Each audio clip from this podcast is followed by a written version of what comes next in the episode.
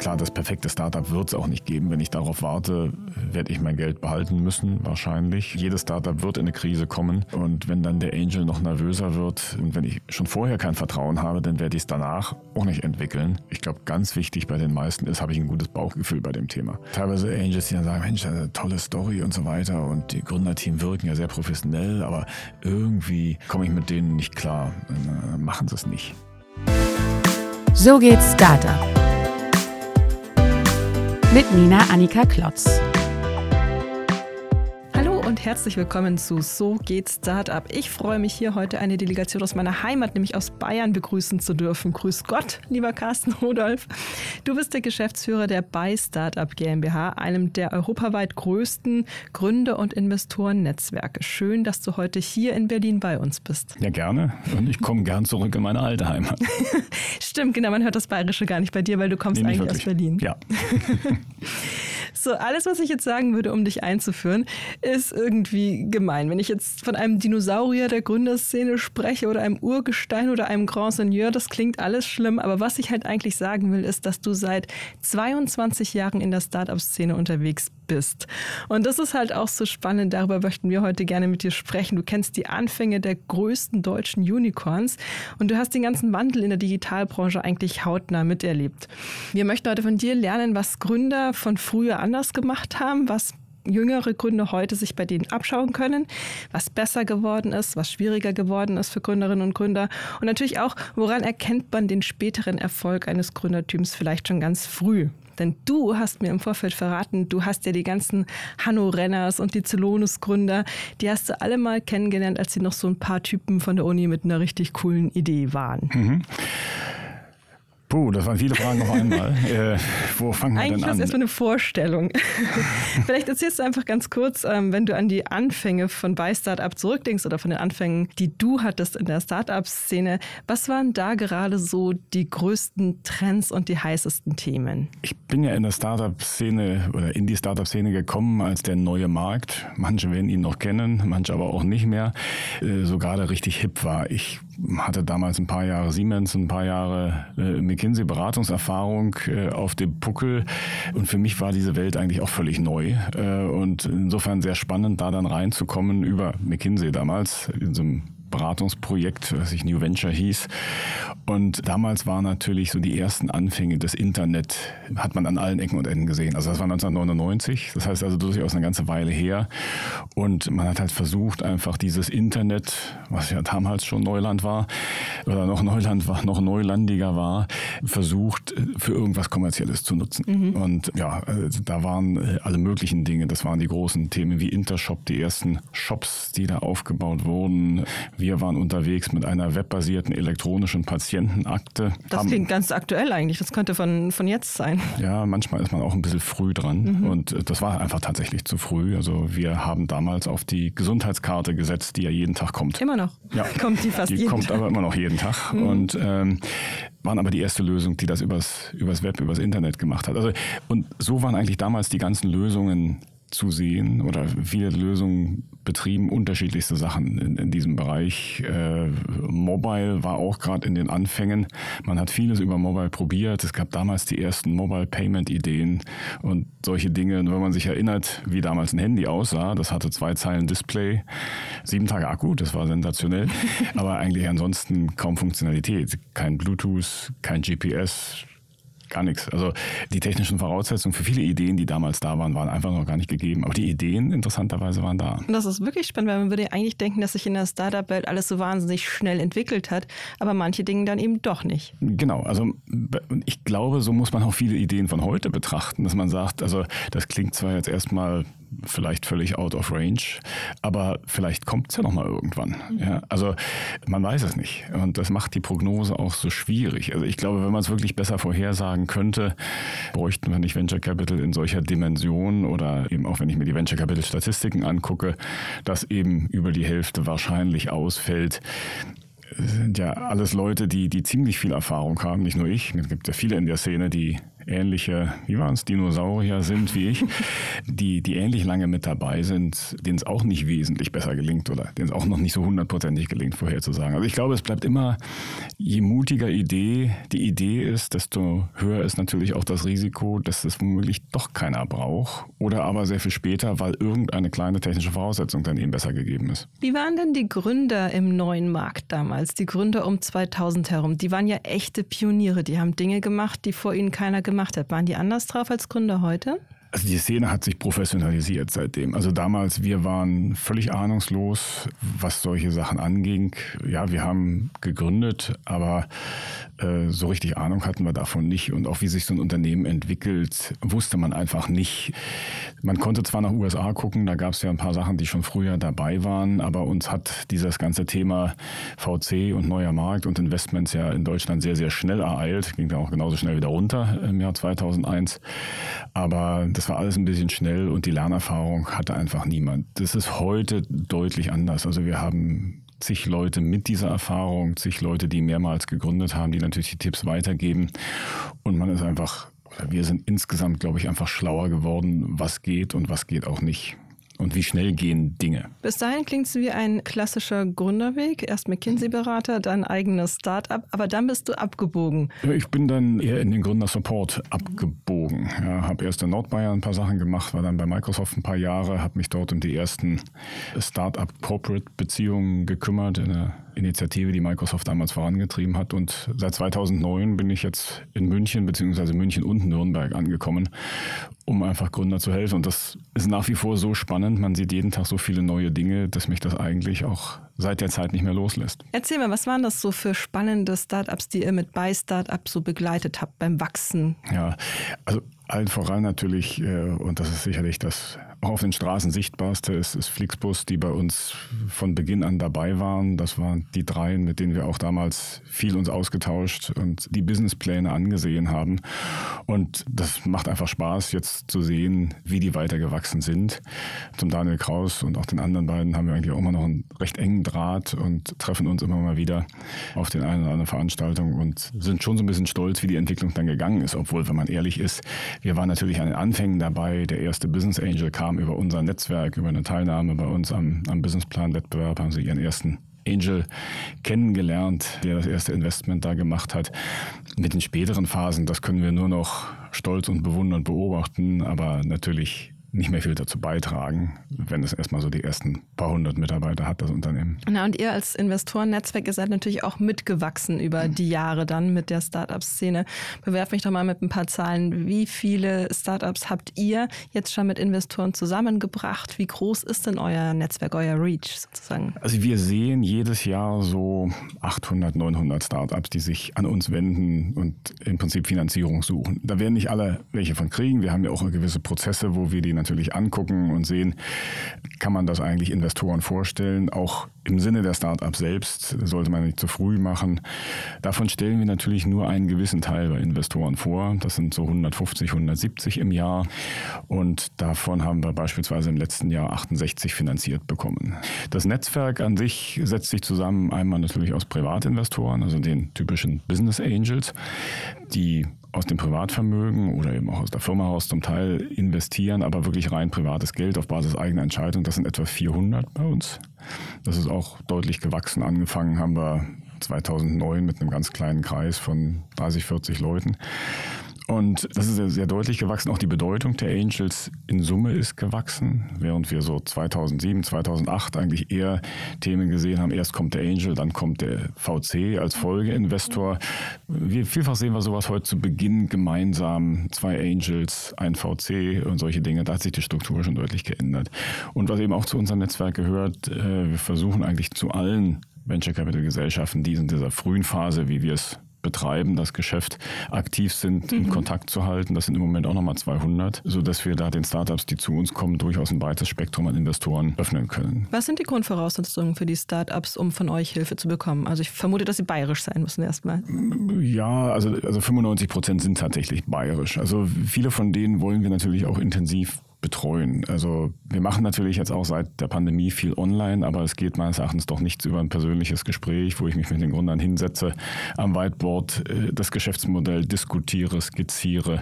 Das lässt sich, glaube ich, online immer noch nicht vollständig ersetzen. Und insofern wollen wir die natürlich die Gründerteams ein paar Mal sehen. Und ein Hamburger Startup ohne Geld fliegt nicht einmal die Woche nach München, um mit uns zu reden.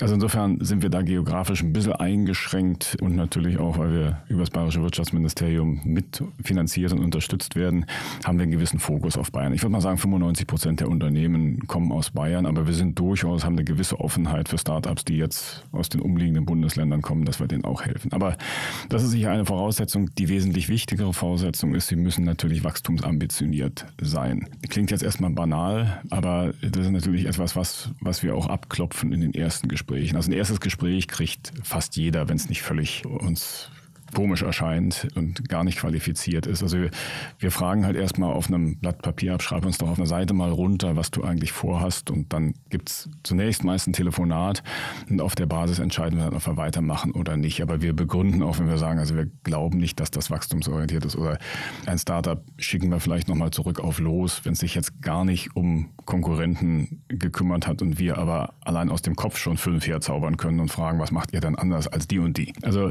ähm, wenn wenn das erfüllt ist, kümmern wir uns intensiv darum und dann steigen wir intensiv ein in eine Betreuung. Intensiv heißt, wir diskutieren natürlich erstmal Dinge wie das Geschäftsmodell, wie sie eigentlich Geld verdienen wollen, welche Geschäftsmodelle dahinter stehen, welche Ertragsmechaniken, solche Dinge und gehen dann auch in Dinge rein wie ein Finanzplan. Wir gehen auch in die Teamkonstellation rein. Wir weniger auf der psychologischen Ebene, aber wir fragen natürlich, wer von euch macht was, sind die Rollen besetzt, wo müsst ihr noch nachbesetzen. Hier und da sicher sind wir auch Moderator für den einen oder anderen Konflikt, obwohl wir das eigentlich gar nicht so gerne machen, aber wir versuchen eben auch ihnen klar zu machen, ihr müsst alle an einem Strang ziehen und gemeinsam weiterkommen. Und wir gucken uns last not least auch so ein paar rechtliche Stolpersteine an. Wir sehen durchaus einige Startups, die machen schon zu Beginn leider zum Teil, bevor sie zu uns kommen, so viele Fehler in dem gesellschaftsrechtlichen Aufbau, zu viele Beteiligte, dann hat der noch ein halbes Prozent und der noch ein halbes Prozent, was eigentlich dann kaum noch nachfinanzierbar ist. Und dann sagen wir, probiert doch erstmal das zu korrigieren, ob ihr das nicht noch mal korrigieren könnt, bevor wir auf Investoren zugehen. Das macht ja keinen Sinn, das tollste Pitch-Deck zu haben und sich super vorbereitet zu haben und dann habe ich einen kaputten Cap-Table, der mir nicht erlaubt, dass da nochmal Investoren einsteigen. Also solche Dinge gucken wir auch an und dann stellen wir bei Investoren vor auf unterschiedlichsten Wegen. Ja, also entweder direkt oder auf Veranstaltungen und äh, machen auf diese Weise den Connect. Lass mich mal ein paar Nachfragen stellen. Das Klar. eine ist das Thema, ähm, die müssen wachstumsorientiert sein, klar. Mhm. Bis zum gewissen Grad. Also heißt das, jedes Startup muss das Ziel haben, irgendwann zum Unicorn zu werden, zum Multimillionenunternehmen? Oder ist es auch völlig okay zu sagen, ich habe neulich mit einer Gründerin darüber gesprochen, die macht was recht Nischiges im Beauty-Bereich, die hat gesagt, ich, ich werde nie Multimillionen, aber ich möchte, dass das Unternehmen halt funktioniert, dass ich damit ein bisschen Profit mache und dass das ja eben ein lebendiges Unternehmen ist. Also Sie müssen auf keinen Fall die, die, Ambition haben, unbedingt ein Unicorn zu werden. Ich glaube, das, das wollen auch viele Investoren nicht. Ob jetzt das kleine nebenbei Beauty-Geschäft, sage ich mal, was jetzt den Familienurlaub finanziert, würde ich sagen, reicht nicht. Also die Ambition. Ja, also es sollte schon ein bisschen was Größeres sein und in absehbarer Zeit an Köpfen kann man es ja doch immer noch am besten abzählen, äh, weiß ich nicht, 10, 20 Leute haben, um einfach ein substanzielles Unternehmen zu haben. Also ich glaube, es macht keinen Sinn mit einem Unternehmen, wenn ich mit der Ambition rangehe, das soll mich ernähren und ich will ein bisschen Spaß und Geld haben. Das kann man machen, da ist nichts Schlechtes dran und die sind auch herzlich eingeladen, auf unseren Workshops zu lernen, wie man sowas macht. Aber es macht eigentlich keinen Sinn, dafür Investoren zu suchen, weil wenn ich nicht mit der Ambition wenigstens schon reingehe, was Großes draus zu machen, wird es garantiert von Investoren nicht akzeptiert werden. Mhm, das ist mehr so ein Bootstrapping-Case wahrscheinlich, was man so. Ja, ein Bootstrapping ist ja an sich nicht schlecht. Ich meine, wenn man sich ansieht, wie lange Celonis gebootstrappt hat, mhm. äh, waren einige Jahre, die gesagt haben, nee, wir wollen erstmal nicht. Also denen waren einfach die Bewertungen am Anfang nicht so, wie sie sich das vorgestellt haben. Und die haben gesagt, wir machen erstmal Gebootstrap weiter, aber die Wachstumsambition war immer da. Mhm. Ich meine jetzt so Fälle, wo man einfach sagt, also wir sind jetzt zu zweit und wir finden es auch schön, wenn wir die nächsten fünf Jahre so bleiben da kann ich solide ein Unternehmen aufbauen. Ich kann damit auch mein Leben möglicherweise gut bestreiten, aber das ist definitiv kein Fall, wo wir jetzt sagen würden, da finden wir irgendeinen Investor. Wir geben dann sicherlich Tipps, wenn wir solche Fälle sehen, aber das ist dann nach ein, zwei Coaching-Gesprächen in der Regel auch beendet, wenn wir sagen, guck doch mal, da gibt es Gründerdarlehen, wenn du Geld brauchst, da gibt es dies und jenes. Es ist ja auch so, dass diese Unternehmen, die so klein bleiben wollen, brauchen keine mehrere hunderttausend, sondern sind vielleicht mit ein paar zehntausend. Und da gibt es eigentlich genügend Möglichkeiten, sich über ein kleines Darlehen oder eben Gehaltsverzicht, andere Tricks voranzubringen. Und solche Tipps geben wir dann, aber wir sind jetzt nicht dabei, das sehr intensiv zu betreuen. Dazu reichen unsere Ressourcen einfach nicht. Verstanden. Was ist mit Solopreneurs und Sidepreneurs? Scheiden die auch automatisch aus? Sidepreneur kann ein ein wichtiger Anfang sein. Also von den Gründern, die wir sehen, oder von den Gründungsteams, äh, können wir relativ gut messen, kommen etwa 30 Prozent aus der Hochschule. Das sind die, die in der Regel Vollzeit anfangen. Wir haben aber natürlich auch viele, die vielleicht das erste Jahr erstmal ein, eine Gründung neben ihrer beruflichen Tätigkeit voranbringen. Das sehen wir sogar relativ häufig. Also das ist sicherlich nichts Verkehrtes. Ob die sich jetzt nun als Sidepreneur bezeichnen würden, weiß ich nicht. Aber das sind Leute, die die Wachstumsambition haben, aber sagen, ich bleibe jetzt mal hier entweder Vollzeit oder vielleicht zu 80 Prozent in meinem bestehenden Job, um mich schlicht und ergreifend zu ernähren und meine Familie, habe aber das klare Ziel, dann irgendwann in eine Gründung zu gehen. Da würde ich sagen, ja, wenn jemand sagt, ach, ich habe hier meinen 100%-Job und mache nebenbei am Wochenende, verkaufe ich aus meinem Keller, was weiß ich, übers Internet, würden wir sagen, ist bei uns eigentlich nicht zu Hause. Das ist auch wir haben aber auch solche Anfragen eigentlich nicht. Und Solopreneur, wenn er es bleiben will oder sie, ist es schwierig. Natürlich haben wir einige Leute, die zu uns kommen, die erstmal alleine die Idee haben und äh, wo wir aber dann auch versuchen, übers Netzwerk, über Veranstaltungen, ihn oder sie mit Leuten in Kontakt zu bringen, die vielleicht mitmachen wollen. Denn ich glaube, eine Gründung alleine voranzutreiben, ist auf der einen Seite strunzlangweilig und auf der anderen Seite fehlt mir das Sparring und mir fehlt einfach der Austausch auch mit anderen, um meine Idee voranzukriegen. Das können wir auch nicht ersetzen, das kann wahrscheinlich niemand ersetzen.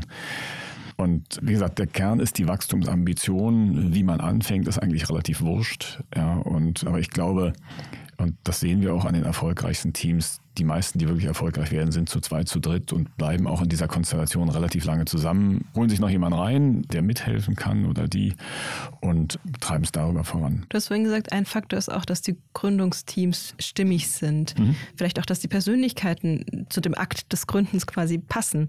Ja. Woran erkennst du Leute, die gut sind in der Position als Gründer, Gründerin? Schwer zu sagen. Äh, ich würde mal sagen, ich brauche auf der einen Seite ziemlich gute analytische Fähigkeiten. Das wird häufig unterschätzt, glaube ich. Es muss nicht jeder alles haben. Ja, also ich, ich glaube, wenn man sich da ergänzt, manchmal hat man gute Analytiker, ja, andere sind eher die, die gerne auf der Bühne stehen, die klassischen Rampensäule, die ich brauche. Ich brauche jemanden, der das Unternehmen im Innern zusammenhält, also so eine Art Innenminister. Und das sind so verschiedene Rollen, glaube ich, die irgendwo gefüllt werden müssen. Heißt jetzt nicht, wenn ich zu zweit bin, kann ich nur zwei Rollen einnehmen. Ich kann das natürlich auch kombinieren.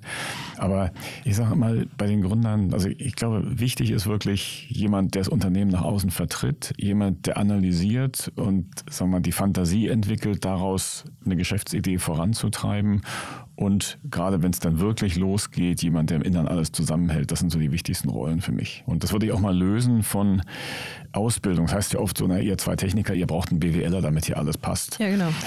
Ich glaube nicht an diese Ausbildungsthemen. Also manchmal ist vielleicht der Theologe, der der ideale Finanzer ist, weil er ein Fable dafür entwickelt. Also ich glaube, es hat eher mit der Persönlichkeitsstruktur zu tun, als irgendwie mit der Ausbildung. Klar brauche ich betriebswirtschaftliches Know-how, aber das kann ich mir auch als Techniker aneignen und umgekehrt genauso kann ich als Techniker vertrieblich agieren und als BWLer vielleicht eine Produktentwicklung aussteuern. Also ich glaube, auf die Ausbildung kommt es gar nicht so stark an. Das Know-how muss ich natürlich irgendwo haben, aber das kann ich mir auch woanders erwerben. Ich glaube, du hast vorhin bei den Faktoren, die entscheidend sind, gar nichts zur Branche und zum Business als solches gesagt. Gibt es denn da für euch Bereiche, wo ihr sagt, ja, das ist super spannend, Startups im Bereich, die müssen irgendwie digital sein oder im Bereich was auch immer, ist, ist interessant. Und dahingegen Unternehmen im Hardware-Sektor sind weniger attraktiv. Habt ihr da auch Faktoren für euch festgelegt? Für uns nicht. Also wir sind komplett offen, was die Branche angeht. Ich glaube auch, dass es, so blöd es jetzt klingt, egal ist, in welcher Branche man gründet. Also außer vielleicht so ein paar super große Ausnahmen. Also ich würde keinen neuen Zoo aufmachen. Aber ich würde sagen, was die Branche angeht, ist relativ egal. Ich muss als Gründer irgendeine Opportunität erkennen. Ich muss irgendeine Schwäche im bisherigen System identifizieren und auf die muss ich mich voll raufsetzen und voll konzentrieren und die so stark verbessern, dass er für Kunden interessanter wird. Also das ist jetzt zwar so ein bisschen Radio Erivan Antwort, aber ich glaube, das ist das ist das Entscheidende. Und da gibt es immer wieder Lücken an vielen Stellen, wo sie sonst keiner sieht. Ja, und das sind einfach so Dinge, die muss ich mir ganz genau angucken. Und dann kann es mir eigentlich heute auch noch in jeder Branche gelingen. Also bei Themen, die vielleicht ein bisschen durch sind. Du hast das Thema Hardware angesprochen. Es ist natürlich schwieriger im Hardware-Bereich zu gründen, heißt aber nicht, dass es nicht geht. Das heißt also, Investoren sind zögerlicher beim Thema Hardware. Ich habe wahrgenommen, sicherlich ein paar mehr Probleme, wobei ich mich auch immer frage, also fehlerfreie Software habe ich auch noch nicht gesehen. Mhm. also auch da kann Dinge schiefgehen. Klar, ich kann sie ein bisschen leichter korrigieren, auch leichter wieder weiter verteilen als bei einem Hardware-Produkt, aber eine Hardware-Gründung hat sicherlich andere Voraussetzungen, aber wir schließen das auf keinen Fall aus, ganz im Gegenteil. Also wir haben viele Hardware-Themen, wenn ich Unternehmen angucke, wie Magazino, wie Navis, die haben einen sehr, sehr starken Hardware-Anteil, sehr, sehr starke Hardware-Komponenten und für vieles brauche ich einfach die Hardware. Ja, hier läuft ja jetzt gerade die Medizintechnik-Messe in Berlin viele der, der bayerischen Startups stellen da auch aus, Unternehmen wie Cosinus, wie andere, die einfach auch eine starke Hardware-Komponente haben, auf der sie natürlich ihre Services anbieten. Also es geht gar nicht ohne. Aber ich muss eben noch ein paar zusätzliche Dinge beachten. Ich muss die Fertigkeit bar sicherstellen und da kostet sicherlich ein paar andere Anstrengungen als im Softwarebereich. Lass uns mal noch kurz zu den Investoren sprechen, die ihr ja zusammenbringt. Da hast du auch schon ein bisschen was gesagt. Da hat sich viel verändert im Laufe der Jahre. Da sind mehr Privatmenschen quasi dazugekommen, die sich als Angel für Startups einsetzen. Was würdest du sagen, wann fing das an? Wann haben sich da mehr und mehr Privatleute gedacht, oh, statt auf die Bank könnte ich doch auch mal in so ein innovatives kleines Unternehmen mein Geld mhm. stecken? Also wenn ich jetzt ganz weit mal zurückblicke, gab es ja schon 99 mal so einen VC-Boom. Ich glaube, da gab es mal eine Zeit, wo wir 200 VC-Gesellschaften in Deutschland hatten. Wow. Die saßen viele in München, aber auch einige in Frankfurt, ganz wenig damals in Berlin. Die staatlichen Stellen saßen in Bonn, die TBG und auch die Bayern Kapital als Investmentgesellschaft des Freistaats Bayern ist 96 gegründet, irgendwas, also auch 27 Jahre alt, glaube ich. Also es gab ja damals schon so einen Boom, der dann aber mit 2001, dem großen Zusammenbruch neuer Markt, im Prinzip weg war und dann konnte man die VCs ja, zwei Hände hat man schon noch gebraucht, aber viel mehr waren einfach nicht mehr übrig. Und die Szene hat sich langsam erholt. Wichtiger Meilenstein aus meiner Sicht war 2006, Gründung der Gründerfonds. Die Leute kennen wir natürlich auch von Beginn an, also auch Hallo Alex und Dinosaurier. Alles Leute, die ähnlich lange im Markt sind wie wir. Und ich glaube, das war ein ganz wichtiger Schritt für die Szene in Deutschland, die Gründung der Gründerfonds 2006, weil das nochmal das Ganze mehr in die Öffentlichkeit gebracht hat. Und sagen wir mal, die Angels sind eigentlich, so würde man sagen, seit 2009 bei uns kontinuierlich ist das Interesse gewachsen, in Startups zu investieren. Klar, ich meine, die, die Nullzinsphase andererseits hat da sicherlich psychologisch geholfen. Andererseits äh, sind die Minimalzinsen, die es jetzt gibt, auch kein Hindernis, in Startups zu investieren, weil natürlich die, die Renditen, die ich aus Startups ziehen möchte, wesentlich höher sind als das, was heute als Tagesgeld damit 2, irgendwas Prozent geboten wird. Also das ist jetzt kein Hinderungsgrund, dass die Zinsen jetzt ein bisschen gestiegen sind. Aber es ist einfach das Interesse gestiegen. Wir haben die positiven Fälle, die jetzt wirklich auch in die Öffentlichkeit gekommen sind, auch dank Aktivitäten wie euch, gab es ja auch vorher, so 99, 2001 nicht. Hm. Damit ist natürlich vieles auch in die Öffentlichkeit gekommen. Die Wahrnehmung für Startups ist gestiegen und damit eben auch das Interesse bei einigen Leuten, die, die als Angel agieren wollen. Interessanterweise wollen einige gar nicht so genannt werden. Also das ist ein Unterschied auch zum Land. Die, wir sprechen da auch lieber von Privatinvestoren als von Angels, weil die sagen, also als Angel mit dem Begriff werde ich nicht glücklich. Und das sind vielfach etablierte Mittelständler, da wollen wir lieber von Privatinvestoren sprechen. Okay, weil das wäre nämlich meine nächste Frage gewesen, ob nicht der Umgang mit den Business Angels ganz anders ist als mit irgendwelchen Family Offices, die davor ganz diskret vielleicht investiert haben. Und Angel profilieren sich ja gerne auch über ihre Investments und gehen dann auch aktiv in die Öffentlichkeit, aber die würden dann nicht Ein, über euch gehen. Einige wenige doch. Ja. Also wir haben auch einige der, der bekannten Namen bei uns und wir haben auch einige Angels, mit denen können wir offen drüber reden. Das sind zum Teil die, die jetzt mit ihrem Startup erfolgreich waren und genau. dann wieder mhm. neu investieren. Die sind natürlich zum Teil sehr öffentlich. Wir haben aber auch einige sagen wir mal, der, der Älteren, die durchaus bereit sind, darüber zu reden, wo wir auch Interviews machen können. Wir haben aber auch welche, die sagen, ich möchte einfach nicht, dass es veröffentlicht wird. Punkt aus. Und dann machen wir es auch nicht. Mhm. Ja, dann sprechen wir in unseren Pressemeldungen oder unseren Notizen davon, dass wir sagen, drei Angels aus dem bei Startup Netzwerk haben investiert und die Namen werden nicht genannt. Klar, wenn ich gut recherchiere, finde ich es im Handelsblatt vielleicht raus. Andererseits investieren die meist über GmbHs, die dann sehr fantasievolle Namen tragen, wo ich auch nicht rauskriege, wer eigentlich investiert hat. Okay. Kann ich natürlich noch weiter recherchieren, aber irgendwann ist auch mal gut. Yeah, ja. Ja. Aber da, da, sehen wir es ganz unterschiedlich. Also sind auch, auch Angels, die, die nicht unbedingt genannt werden wollen und manche haben auch nichts dagegen, aber es ist so, äh, dass es ein bisschen andere Wahrnehmung ist, weil man mit manchen Leuten dann doch nicht verglichen werden möchte. Mhm. Also wir sehen bei den Angels wirklich ein sehr breites Feld. Also ich nenne sie jetzt mal wieder Angels. Angefangen von dem Anfang 30er, der wirklich erfolgreich sein erstes Unternehmen verkauft hat, vielleicht jetzt siebstellig auf einem Konto hat und wieder investiert. Wir haben am anderen Ende aber auch den 70-Jährigen, der vor fünf Jahren sein Unternehmen verkauft hat, der eigentlich eher im Interesse seiner Erben investiert. Mhm, mhm. ähm, und der sagt, nee, also mir geht es darum, das Familienvermögen hier auch auf diese Beine zu stellen, aber auch was zurückzugeben von der langjährigen Karriere. Und das sind übrigens die, äh, die auch sehr gerne Hardware anfassen, die vielleicht aus dem Maschinenbau kommen, da Unternehmen verkauft haben und, und dadurch ihr, ihr Geld gemacht haben. Und wir bespielen eigentlich das gesamte Spektrum und die verstehen sich auch überraschend gut. Haben sich diese Investoren von dem, von dem Downturn des letzten Jahres irgendwo abschrecken lassen? Wir haben eine gewisse Zurückhaltung gemerkt. Also witzigerweise zu Corona waren es eigentlich nur zwei, drei Monate, wo man so ein ja, wann war es? März, April 2020, wo einfach gar nichts ging. Und da ging auch. Da wusste halt einfach keiner, da wusste keiner, ne? Mensch, was irgendwie passiert. Auch ja. wir mussten erstmal alles umstellen. Also wir hatten vorher wirklich, wir hatten kein Online-Angebot für Investoren. Also wir hatten einmal im Monat oder zweimal im Monat ein Business Angel Meeting, eins in Nürnberg, eins in München und da kam man halt hin. Und das musste man natürlich auch erstmal langsam auf Online-Angebote umstellen. Das haben wir mittlerweile, fahren wir einen Mischbetrieb an der Stelle, also ein bisschen Präsenz, bisschen online und das kommt doch, glaube ich, ganz gut an. Das heißt, da haben die sich kurz beeinflussen lassen, dann ging es aber eigentlich völlig ungestört weiter. Äh, die Stimmung seit dem Kriegsausbruch ist schon deutlich gedämpft, wird aber jetzt wieder ein bisschen besser, habe ich den Eindruck. Also weil man doch jetzt wahrnimmt, der, dieser Geschäftsklimaindikator, auch was die KfW da immer rumschickt, für VC ist zwar sehr wir, hat einen sehr negativen Trend, wenn ich es angucke, hat aber auch für neue Investments ein paar positive Elemente, nämlich die Bewertungen sind gesunken, für die Startups keine gute Nachricht, andererseits gab es sicherlich auch ein paar überzogene Bewertungen, so in 2021.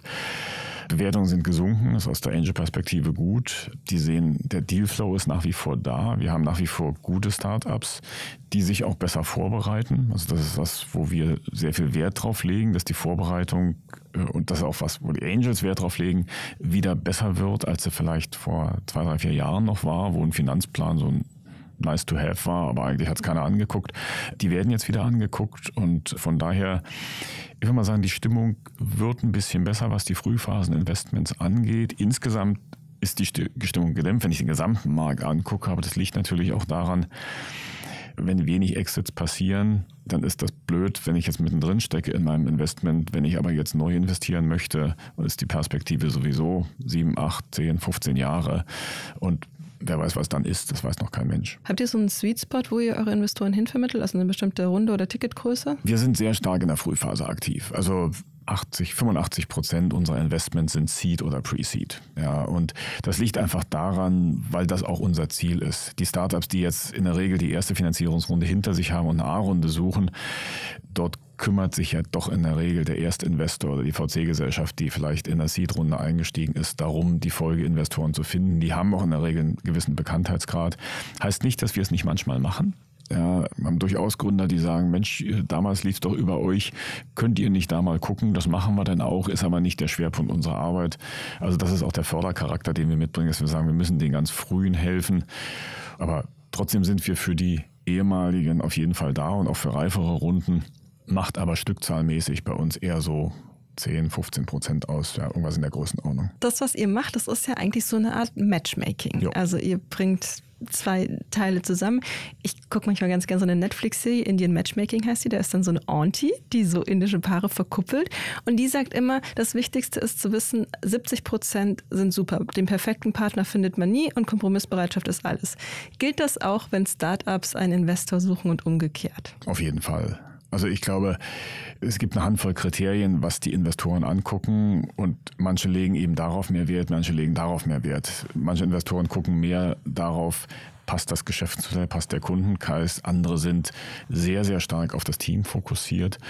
Und ich glaube, es ist immer eine Balance. Klar, das perfekte Startup wird es auch nicht geben. Wenn ich darauf warte, werde ich mein Geld behalten müssen, wahrscheinlich. Also glaube ich schon, dass es das Perfekte nicht gibt. Man wird immer irgendwo Kompromisse machen und sich dann eben überlegen, worauf lege ich mehr Wert, wie, wie passt das eigentlich in die Gesamtstory und ich glaube, ganz wichtig bei den meisten ist, habe ich ein gutes Bauchgefühl bei dem Thema.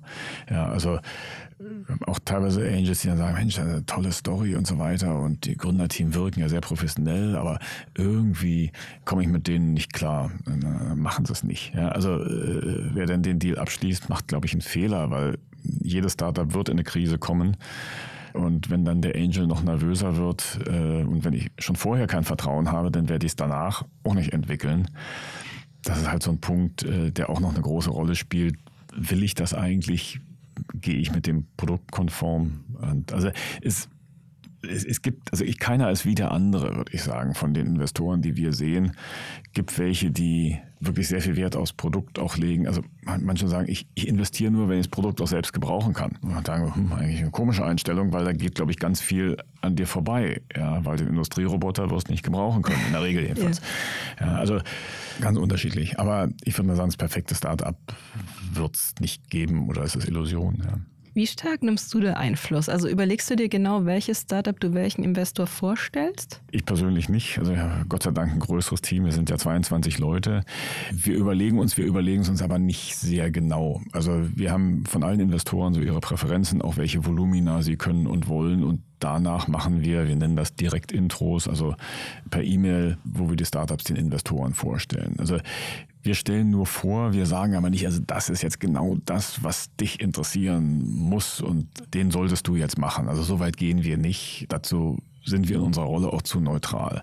Das heißt, wenn wir ein typisches Startup sehen, dann ist das aus dem Kreis so eine Größenordnung von meistens 40 bis 60 Angels, die wir ansprechen. Also je nach Thema. Der eine hat halt gesagt, Medizintechnik kommt für mich in Frage, dann werden wir dem kein Medizintechnik-Startup schicken. Ja, oder andere haben andere Ausschlüsse. Macht auch keinen Sinn, jemand, der sagt, also ich kann aber nur 50.000 machen, nur in Anführungsstrichen, dem Dinge zu schicken, wo zwei Millionen gesucht werden, machen wir auch nicht. Also äh, da sortieren wir schon, aber wir öffnen eigentlich den Startups immer mehrere, also viele Kanäle und meistens sind das so, ja, ich würde mal sagen 40 bis 60 im Schnitt, die wir anschreiben. Was ist denn so das Minimum, was ein Investor mitbringen sollte? Ja, wir sagen, unter 50 macht es eigentlich keinen Sinn. Mhm. Also pro Deal und wir raten auch jedem Investor, sich ein Portfolio anzulegen von 10, 12 Startups, weil ansonsten das Risiko einfach zu groß ist. Also nicht in einem Jahr. Der Investitionszeitraum, das kann natürlich dann schon über einige Jahre gehen, fünf, sechs, sieben, acht Jahre teilweise.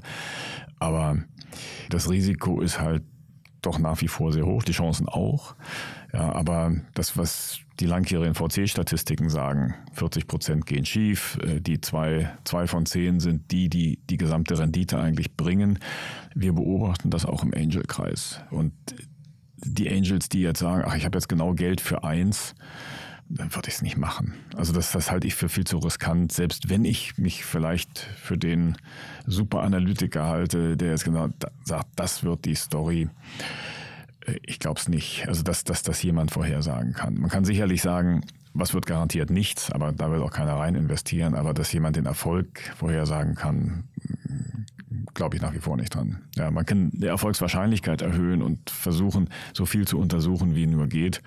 Aber letztendlich wird ein Restrisiko bleiben. Wie viel Erfolg hast du denn damals den Flix-Gründern zugetraut, als du sie kennengelernt hast, ganz jung? Puh, ja, äh, kriege ich am Ende. Nee, also die waren schon, ja, vorsichtig sein, muss ich sagen. nee, schon eine Menge, weil äh, einfach, die sind halt von Beginn an extrem analytisch an den ganzen Markt rangegangen. Also Und äh, das sagt er auch auf jeder Konferenz, wo er vorträgt. Also Excel war ihr, ihr Lieblingstool, genau durchzurechnen, wie funktioniert das, wie funktioniert das auch mit den Busunternehmen. Eben nicht die Busse selber zu haben, sondern diesen Ansatz zu fahren, von vornherein auch wirklich sehr breit in Deutschland präsent zu sein. Das waren so Ansätze, die waren schon extrem analytisch und die kommen natürlich auch, zumindest zwei von denen mit einem Beratungshintergrund, wo man sowas lernt. Und das hat mir schon sehr, sehr gut gefallen damals. Abschließend habe ich noch eine Bitte an dich. Hast du für unsere Hörerinnen und Hörer möglichst knapp die wichtigsten Tipps, wie sie als Gründerinnen und Gründer Investoren ansprechen und überzeugen können? Ansprechen auf jeden Fall über einen warmen Kontakt. Mhm. Also ich halte nichts von Serienmails, sehr geehrte Damen und Herren oder äh, lieber Investor oder so etwas. Also so warm wie nur irgend möglich den Kontakt aufbauen über Netzwerke wie uns. Es gibt ja noch in Deutschland viele andere Angel-Netzwerke, Investoren-Netzwerke, Bekannte. Also ich glaube, das ist ganz wichtig, da eine Intro zu kriegen, weil die etwas bekannteren Investoren, erstmal erwische ich über die öffentlichen Kanäle die, die Investoren bei uns, die inkognito bleiben wollen, gar nicht. Und außerdem ist es so, die, die etwas bekannter sind, kriegen wahrscheinlich hunderte von Pitch-Decks, Businessplänen und so weiter. Und jetzt habe ich die zweite Frage vergessen. Wie man sie dann überzeugt. Wie man sie überzeugt. Ja, mit einer guten Geschichte, die das Wesentliche erzählt. Das ist zwar jetzt auch nichts Neues, aber die Story, also sagen wir, die Überzeugung Warum ist das ein, ein interessantes Business? Warum sollten die Kunden das gut finden? Und äh, warum kriegen wir als Team das hin? Ich glaube, das sind so die, die wesentlichen Dinge. Ja, also wie, wie verdiene ich Geld? Also wirklich so die, die drei Kernfragen. Was machen wir eigentlich? Warum braucht das jemand und zahlt dafür? Und warum kann das mit uns als Team groß werden? Die Fragen muss ich sehr, sehr gut und notfalls im Schlaf in 30 Sekunden, in jedem Format, in 30 Sekunden, in einer Minute, in drei Minuten schlafwandlerisch auf den Punkt bringen, ohne lange rumzueiern und die Leute zu langweilen. Ja. Okay. Und im zweiten Schritt muss ich dann natürlich gut vorbereitet sein auf viele, viele Fragen, die Investoren haben werden. Und das nimmt jetzt deutlich zu, also dass diese Fragen wieder intensiver gestellt werden. Wie kommst du an die ersten Kunden? Wie machst du Umsatz? Und das ist auch das, wo wir den Fokus unserer Vorbereitung der Startups bei, bei Startup legen. Super, also nicht Story im Sinne von, ich hatte selbst das Problem und habe mir dann überlegt und dann mache ich jetzt. Ich glaube nicht, dass das eigene Problem tatsächlich wirklich relevant ist, sondern der Kunde muss ja das Problem haben und nicht ich selber.